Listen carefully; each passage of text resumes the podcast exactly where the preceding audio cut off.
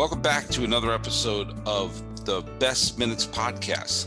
Each week, Movies by Minutes hosts examine the 1946 William Wyler classic, The Best Years of Our Lives, one minute screen time per episode. I'm your host for these last couple of weeks, Paul Francis Sullivan. Please call me Sully.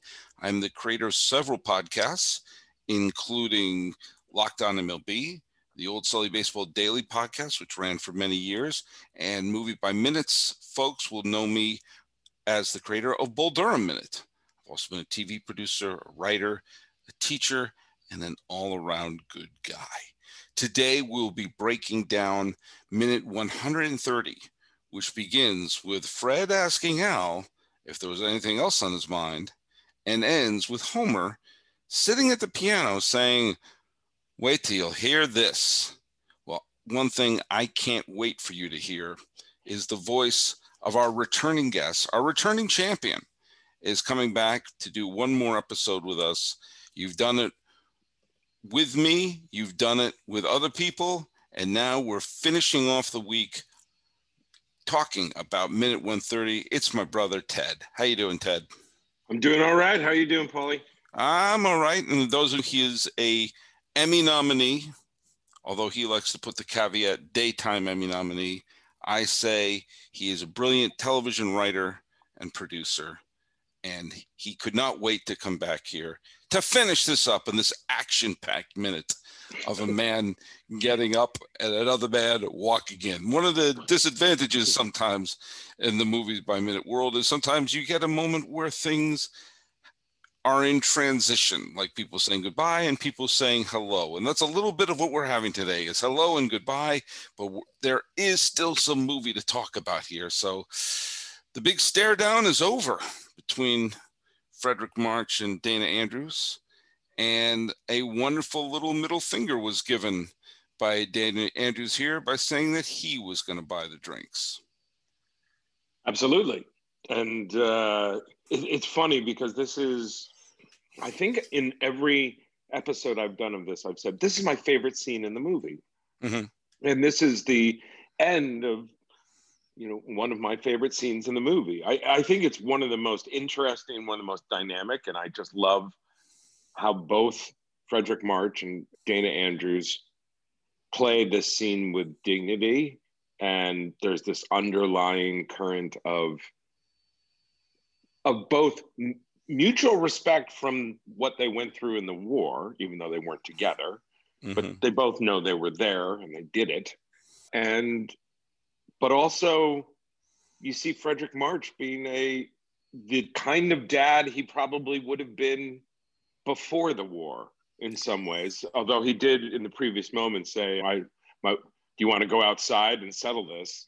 I'm not sure he would have done that before the war. That that could be a little bit of that coming in, but you do see the the the protective father who was circling the wagons around his daughter and his family because that's what he was fighting for over there, and he's not going to have a playboy toy with his daughter's emotions. As I uh, talked about with Jacqueline T. Lynch in one of the earlier episodes, this is a little bit of him trying to establish some control because he f- kind of is yes. losing control over so many things. And at this point, he needs to get some control back in his life and some sense of I'm in command of something. One of the things that makes this film really great, and one and we've talked about this part before, so we may be repeating one element, but every time with a lesser screenplay and a less confident director, this could easily have gone running face first into soap opera land. Something you know a little something about as a former soap writer. That the confrontation here is between two guys with their teeth clenched, no punches were thrown, voices weren't raised, and if you didn't know what was going on, like the the, the everyone else oblivious there had no idea that a near fight nearly broke out between the two of them. And if if Dana Andrews had said, "You can't tell me I can't be with your daughter. I'm a grown man," which would have been the easy thing to say, or if he said, "If you go near my daughter again, I'll kill you or I'll throw a punch," that would have been the easy thing to say. Instead, they didn't, and the tension of the scene, even though the scene ends, the tension is still there because you don't have that release of a scream, you don't have that release of a punch, you have a release of a huge insult, and the it's just very subtle that everything's under the surface in this, even though supposedly they're getting everything out.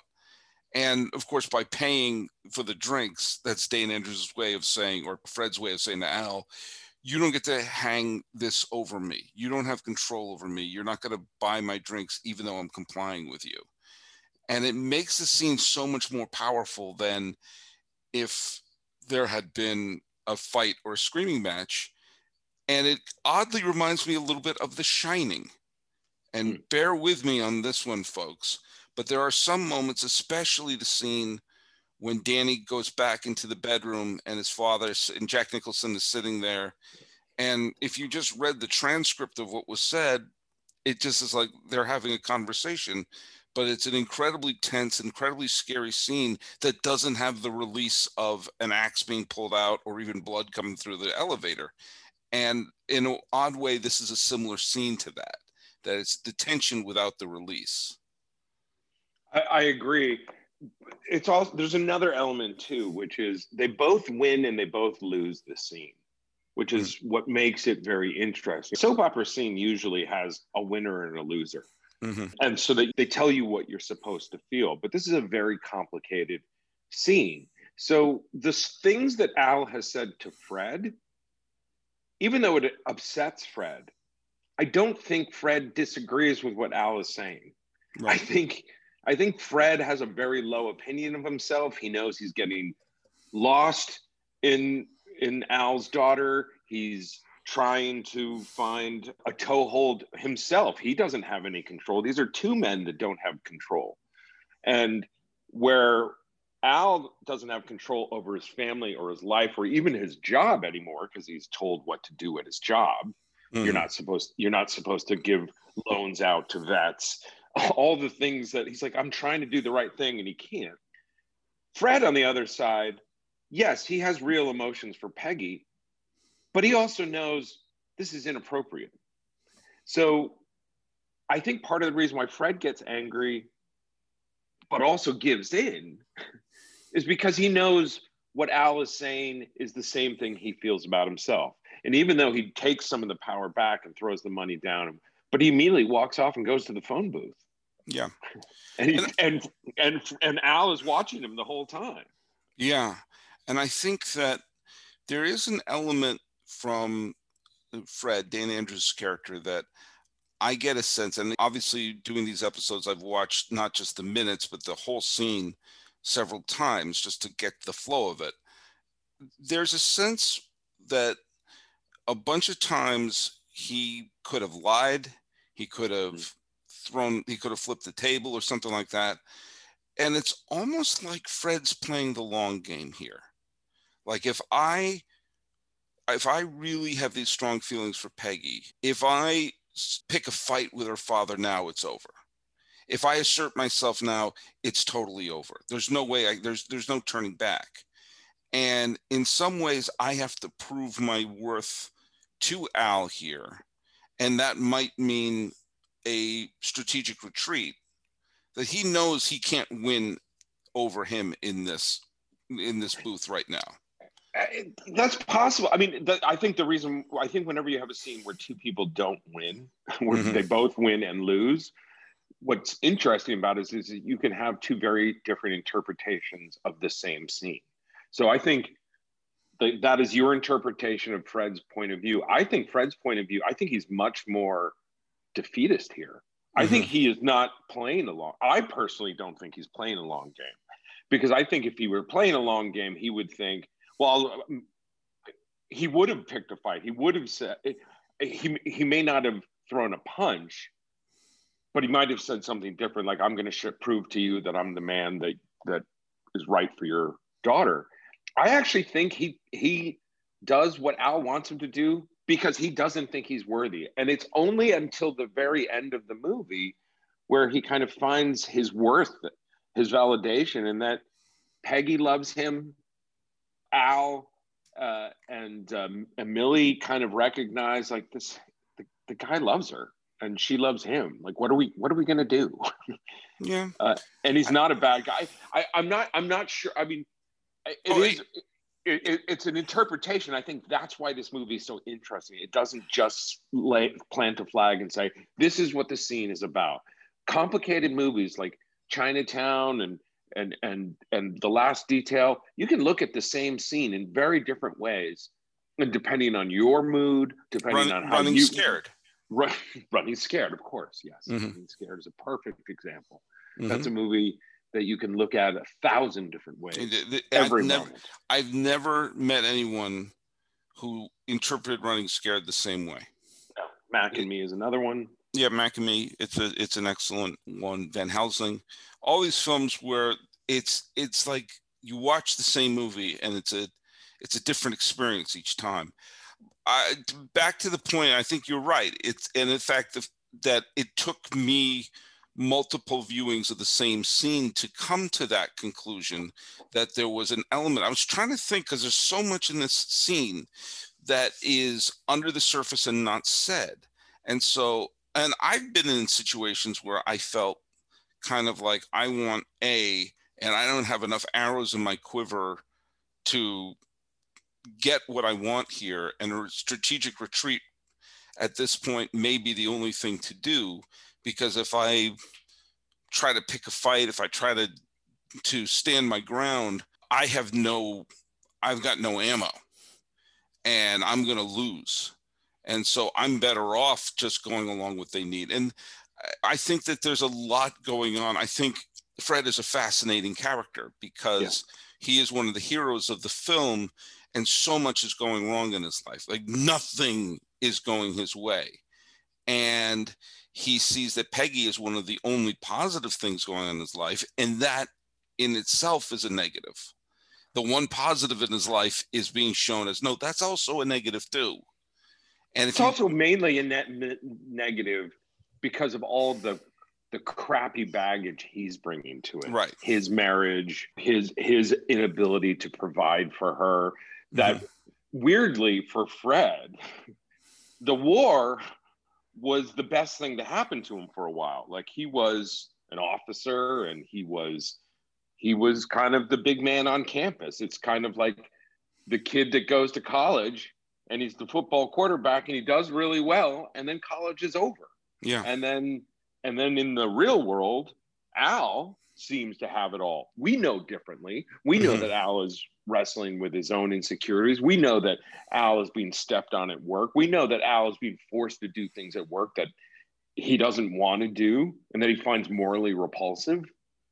So he he feels just this is a real scene, I think, about two men who see um, the grass is greener on the other side in one sense that I'm sure Fred is looking at Al saying, You got everything. You got a wife, you got a good job, you never have to worry about your bills, everyone loves you.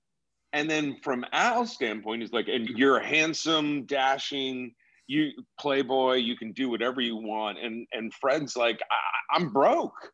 I can't I can't hold a job even at at a soda jerk.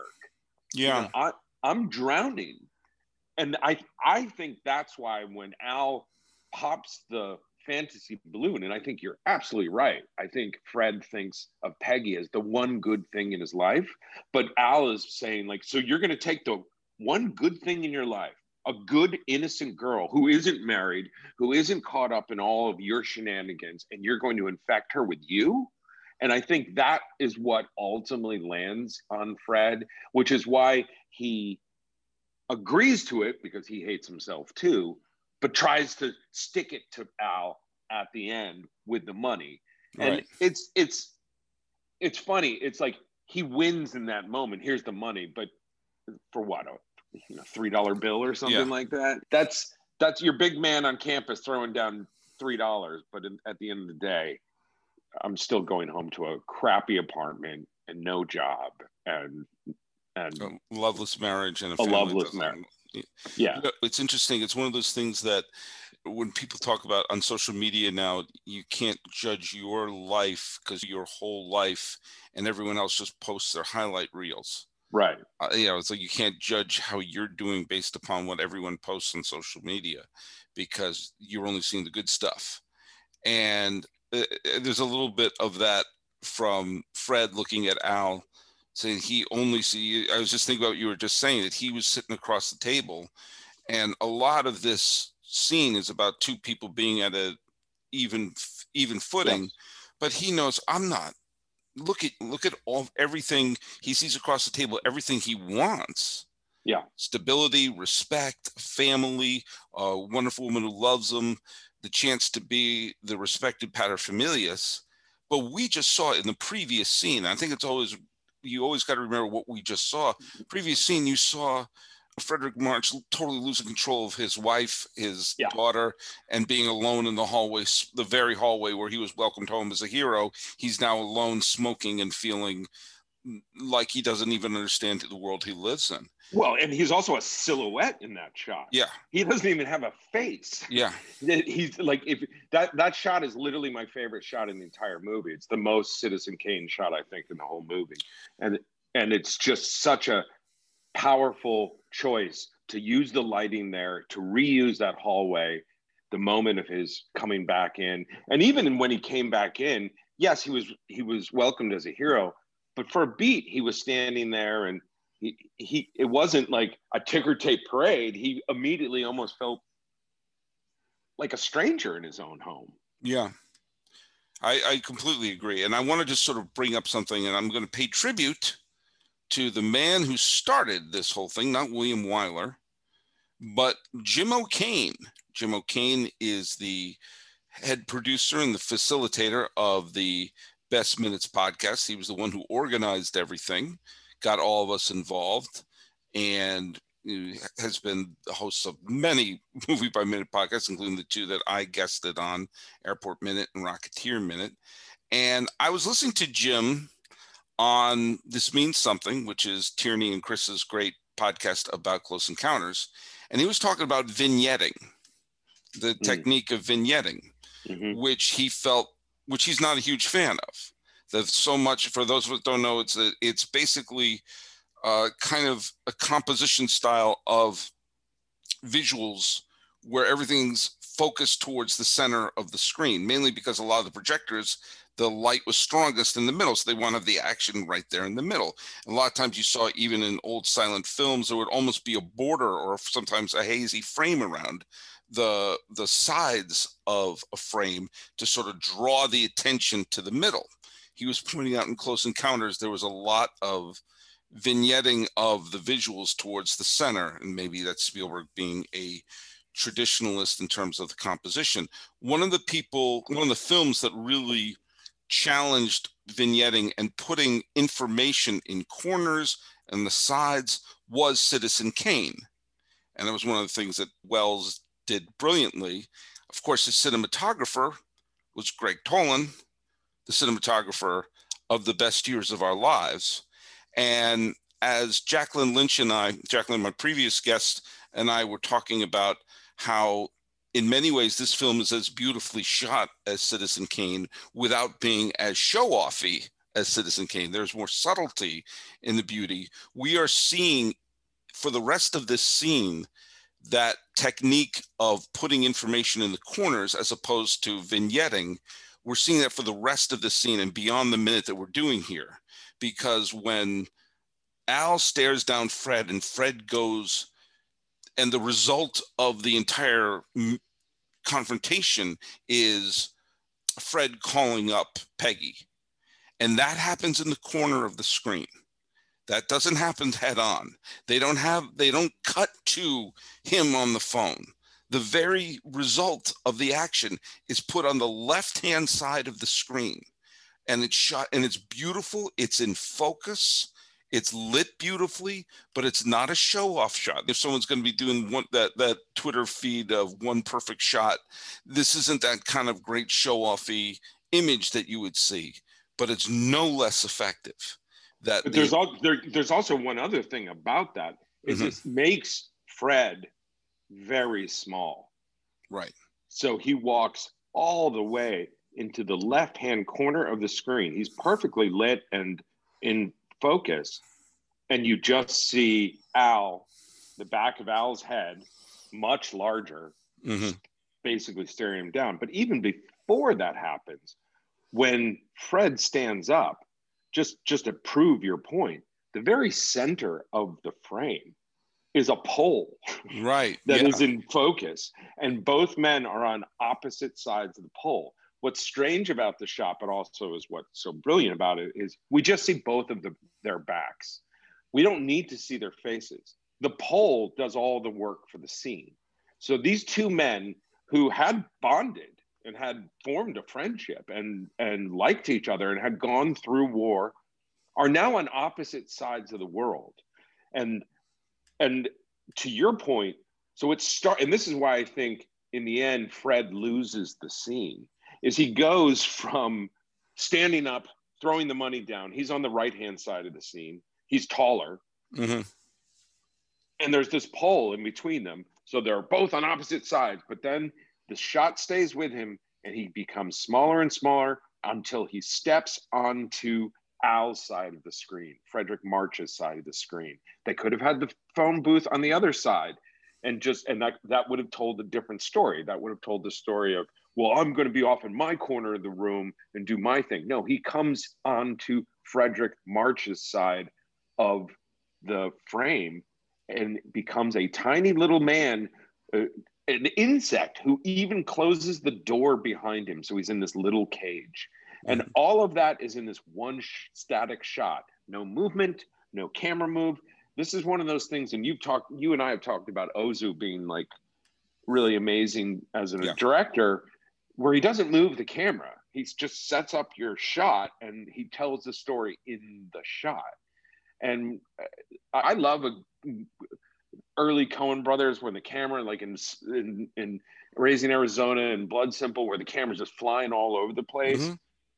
or or Goodfellas, but I really love it when you're watching something like an Ozu film or you're watching uh, High and Low by Kurosawa, where it's just one shot and it's how the characters move within the shot, and that's what this is doing. This is operating on the same level, and it's telling the story, and it's also the back of their heads. That's yeah. amazing, and it's and I you can like that. two different t- styles. I mean, like I like I like ice cream and pizza. I love airplane and I love The Last Emperor. There's you can like two different and and there is something really fun. You had mentioned in a previous episode you love of the movie The Color of Money, of which the camera is basically doing somersaults in that film. Yeah. And he had done just before that, he had done After Hours, where a lot of times the camera movement was almost a character in the film. But yeah. you know, and in in this film, there's a there's a lot more of the subtlety to it. And continuing your point, when Homer comes in the scene, which is a new shot, by the way. The pole is, is gone. The pole but, is gone. But but when he walks over to Al, yeah. when he walks over to there, Al goes to the other side of the pole. Yes. And Homer meets him at the other side of the pole.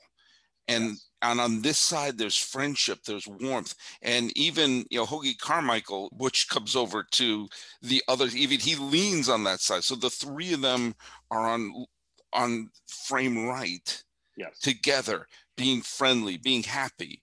And all the way on the frame left is we don't and the, think of the discipline we don't hear the conversation. Yeah. We're hearing hoagy carmichael and and homer talking about are they going to play the freaking piano? And we don't hear the conversation the discipline to do the scene where it's not he's not focused on he's not the cent he's not the center of the shot. Think of every you've done daytime soaps and you've done nighttime drama think of every single showrunner that you've worked with that would say get in that phone booth and and, and, and hear that confrontation. And instead whatever's being said whatever hurt is being felt by both of them at this point is so much more powerful in our noggin than if we had seen her crying because we just seen a whole damn scene of her crying.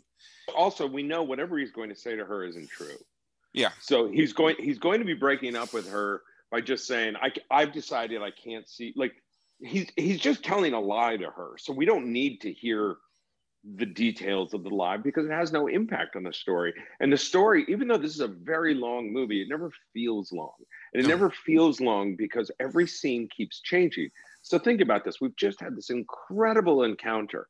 Normally you would never you would end on the money being thrown down. Or you would think, oh, we're ending on him going to the phone booth and we're that big emotional release or or he watches him and then he walks out. But instead, the scene goes on and Homer comes in and Butch is there and they're totally oblivious. And someone like Homer, who has suffered so much and is suffering so much and is trying to find his place in the world, but is still excited and, and wants to show something miraculous, which he does, which is to play piano, mm-hmm. uh, which is such a beautiful moment that that that is going to knock Al on his heels.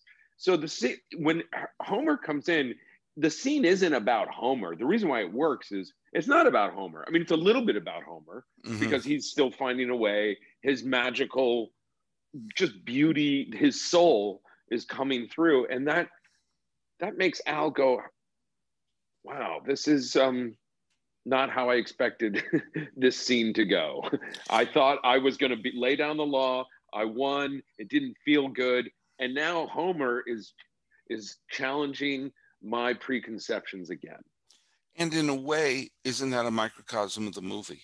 Exactly. That the yeah. movie is about we came home from war, we won, and that's happily ever after. And normally in a scene like this, the confrontation would end, he'd throw down the money, we'd cut to the phone booth. Instead, life lingers in ways that you don't expect, which well, and, and the movie is about all three of those guys. I mean, it's about it's about six characters, really. Yeah. You know, it's it, it, it's it's about the the th- the the three kind of romances, mm-hmm. but also the three men interacting with each other and their preconceptions of what they thought life would be and what America would be and what the sacrifices meant, and all of that is challenged. So, because this long scene and very emotional scene is, as you said, a microcosm of the entire movie, it needs to have all three of them. Mm-hmm. So, if I were writing the scene, I would never have had the guts to have Homer come in or, or the or the intelligence because that's that's real understanding of the themes and the and the structure and what this scene is doing. It's not just the confrontation between father and daughter's you know, svengali lover. It's about the three returning soldiers trying to find their place in post-war america. And that's why homer has to come into the scene and uproot our expectations all over again. You mentioned the color of money. The, the reason why I love the first scene of that movie so much is it's the entire movie in one scene. It's Paul Newman is kind of just going by the numbers in, in it. And then he gets drawn back by the sound of Tom Cruise playing pool and seeing that, oh, there's there's this tiger circling the the the felt and he's the best pool player I've seen in a long time. Raw, but I used to be raw. Need some molding. I know how to do that. And suddenly he's back, baby. And that's what the whole movie is done in one scene. And that's beautiful. And this move, this scene from beginning to end does it, this could have been a basically a four minute short film and done kind of in a in a in a very truncated way what the entire movie does only without the female presence, which I think the female presence about this movie, even though they're not in this scene, the female presence is it's felt. They're they're all felt in this scene. They are they have their own agency, they have their own drive, they have their own desires. They're not, and and and by the way, Myrna Loy was top billed. Mm-hmm. Yeah, because she was the biggest movie star. I want to bring up just a couple last things here before as Fredric March is going over to the piano, and before Harold Russell is going to start playing the piano, you'll note that he shoots one last look over to yep. Andrew, as if to say, "All right, he's still doing that." And of course, it shows you how focused he is on that. That you're about to see a man with no hands play the piano. right. he's more. He's just double checking on this schmuck in the phone booth. But you see Harold Russell's performance as Homer, the the naturalism, the realism. Yeah, I was, I was saying to Jacqueline Lynch that to have his New England voice yeah. You just want to you just want to go candlepin bowling the minute you hear, "Hey, how are you?" That there's there's there's so many of the classically trained actors, with the exception of those who would be playing like tough guys like Bogart yeah. or or James Cagney, or yeah. Edward G. Robinson, or you people mm-hmm. playing comedic roles. The Marx Brothers or Abbott and Costello would certainly sound. Costello certainly didn't have a refined voice, but in a drama, I mean, every actor has seemed to have gone to you know speech class and and right.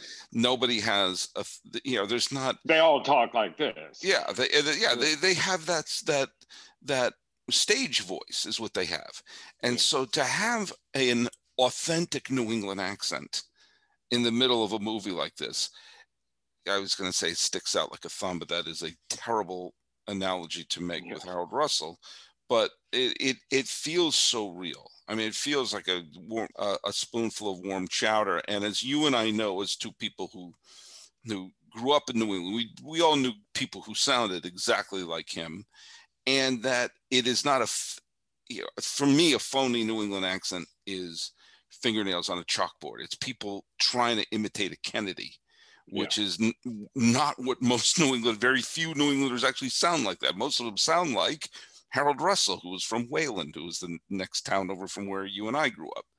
But uh, that warmth and authenticity that he has is is so is such a, a wonderful change of pace in this scene but as we know, we're on, as I was made with the you know making the Instagram Facebook analogy, he's showing that hey, look at how great I am. Look at how centered I am. Hey, like from the beginning, how him holding up the cigarette yeah. and and uh, nothing. Lighting this, the lighting, yeah, lighting the. None lighting of this bothers me. I'm even going to play piano, and mm-hmm. we all know that that's a that's a mask as well and that he's showing that and everyone, God, he's he's really centered. I'm sure anyone would say, man, that Homer, he went through, he lost his hands in in the war, and he's still happy, he's upbeat, he's smiling, he's great without at all taking into account what we see when he's alone.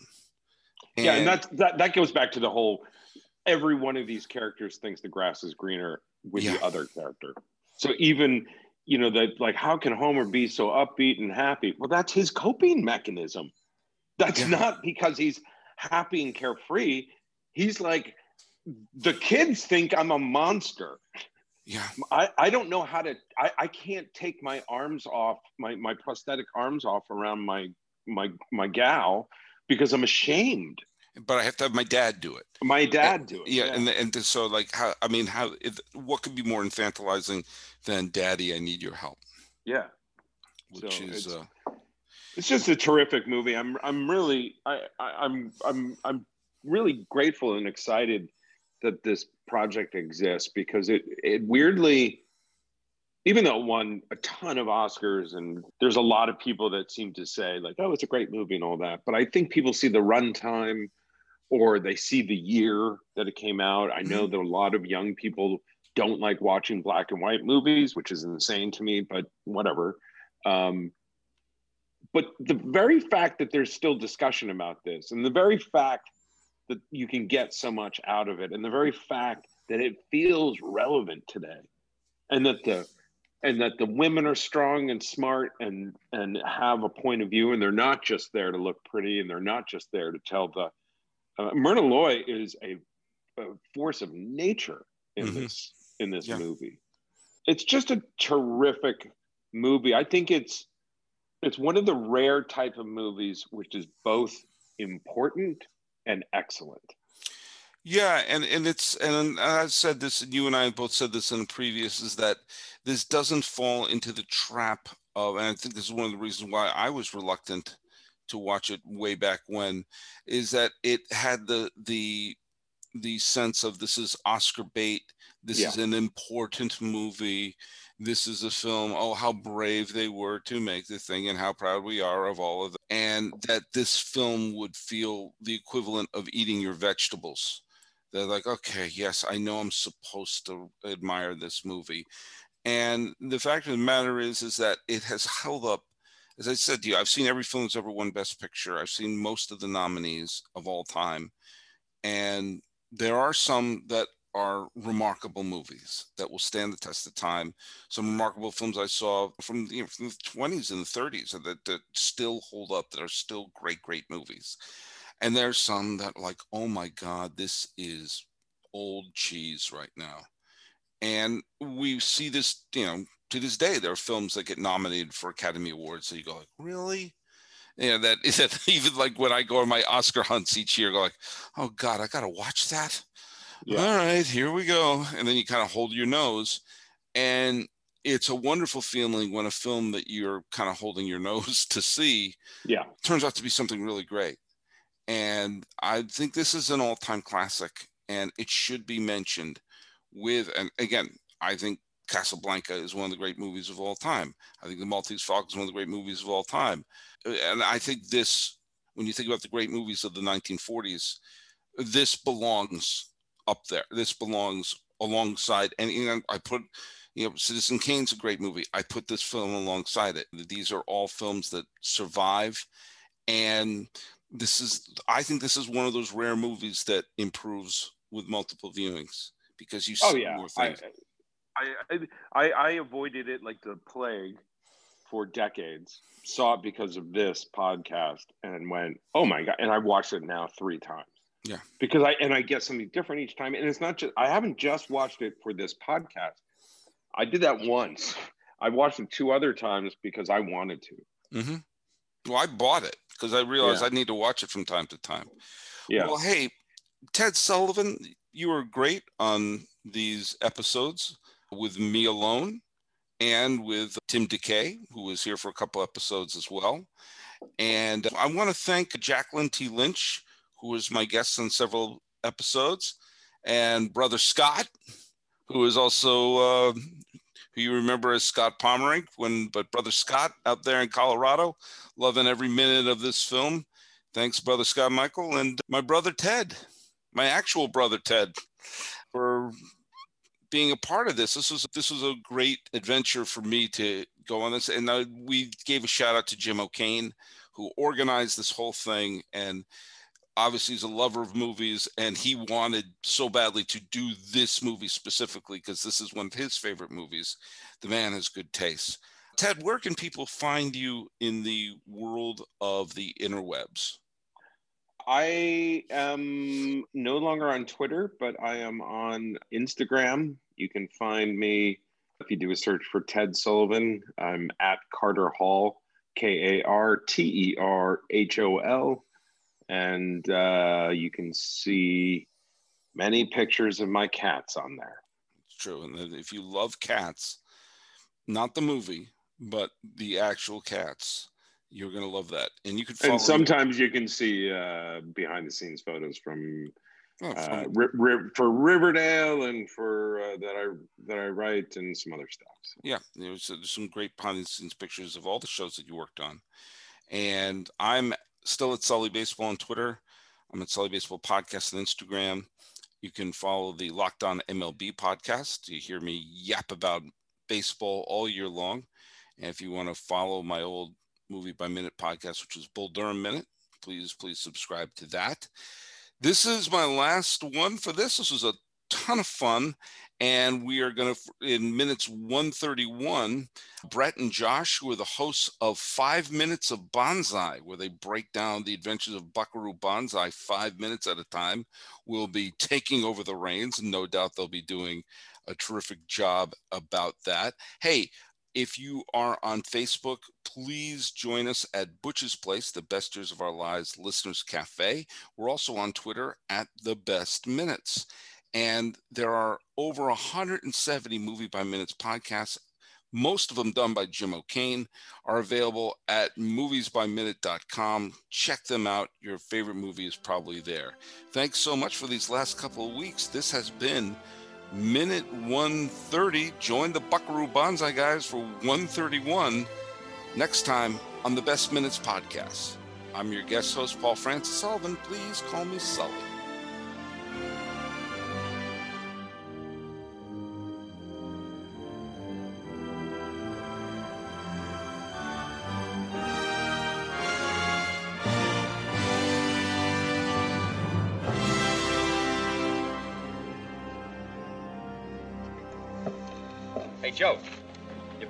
Joe, you better hurry up out there because she's taking off soon. Right, thanks. Come on, Taylor.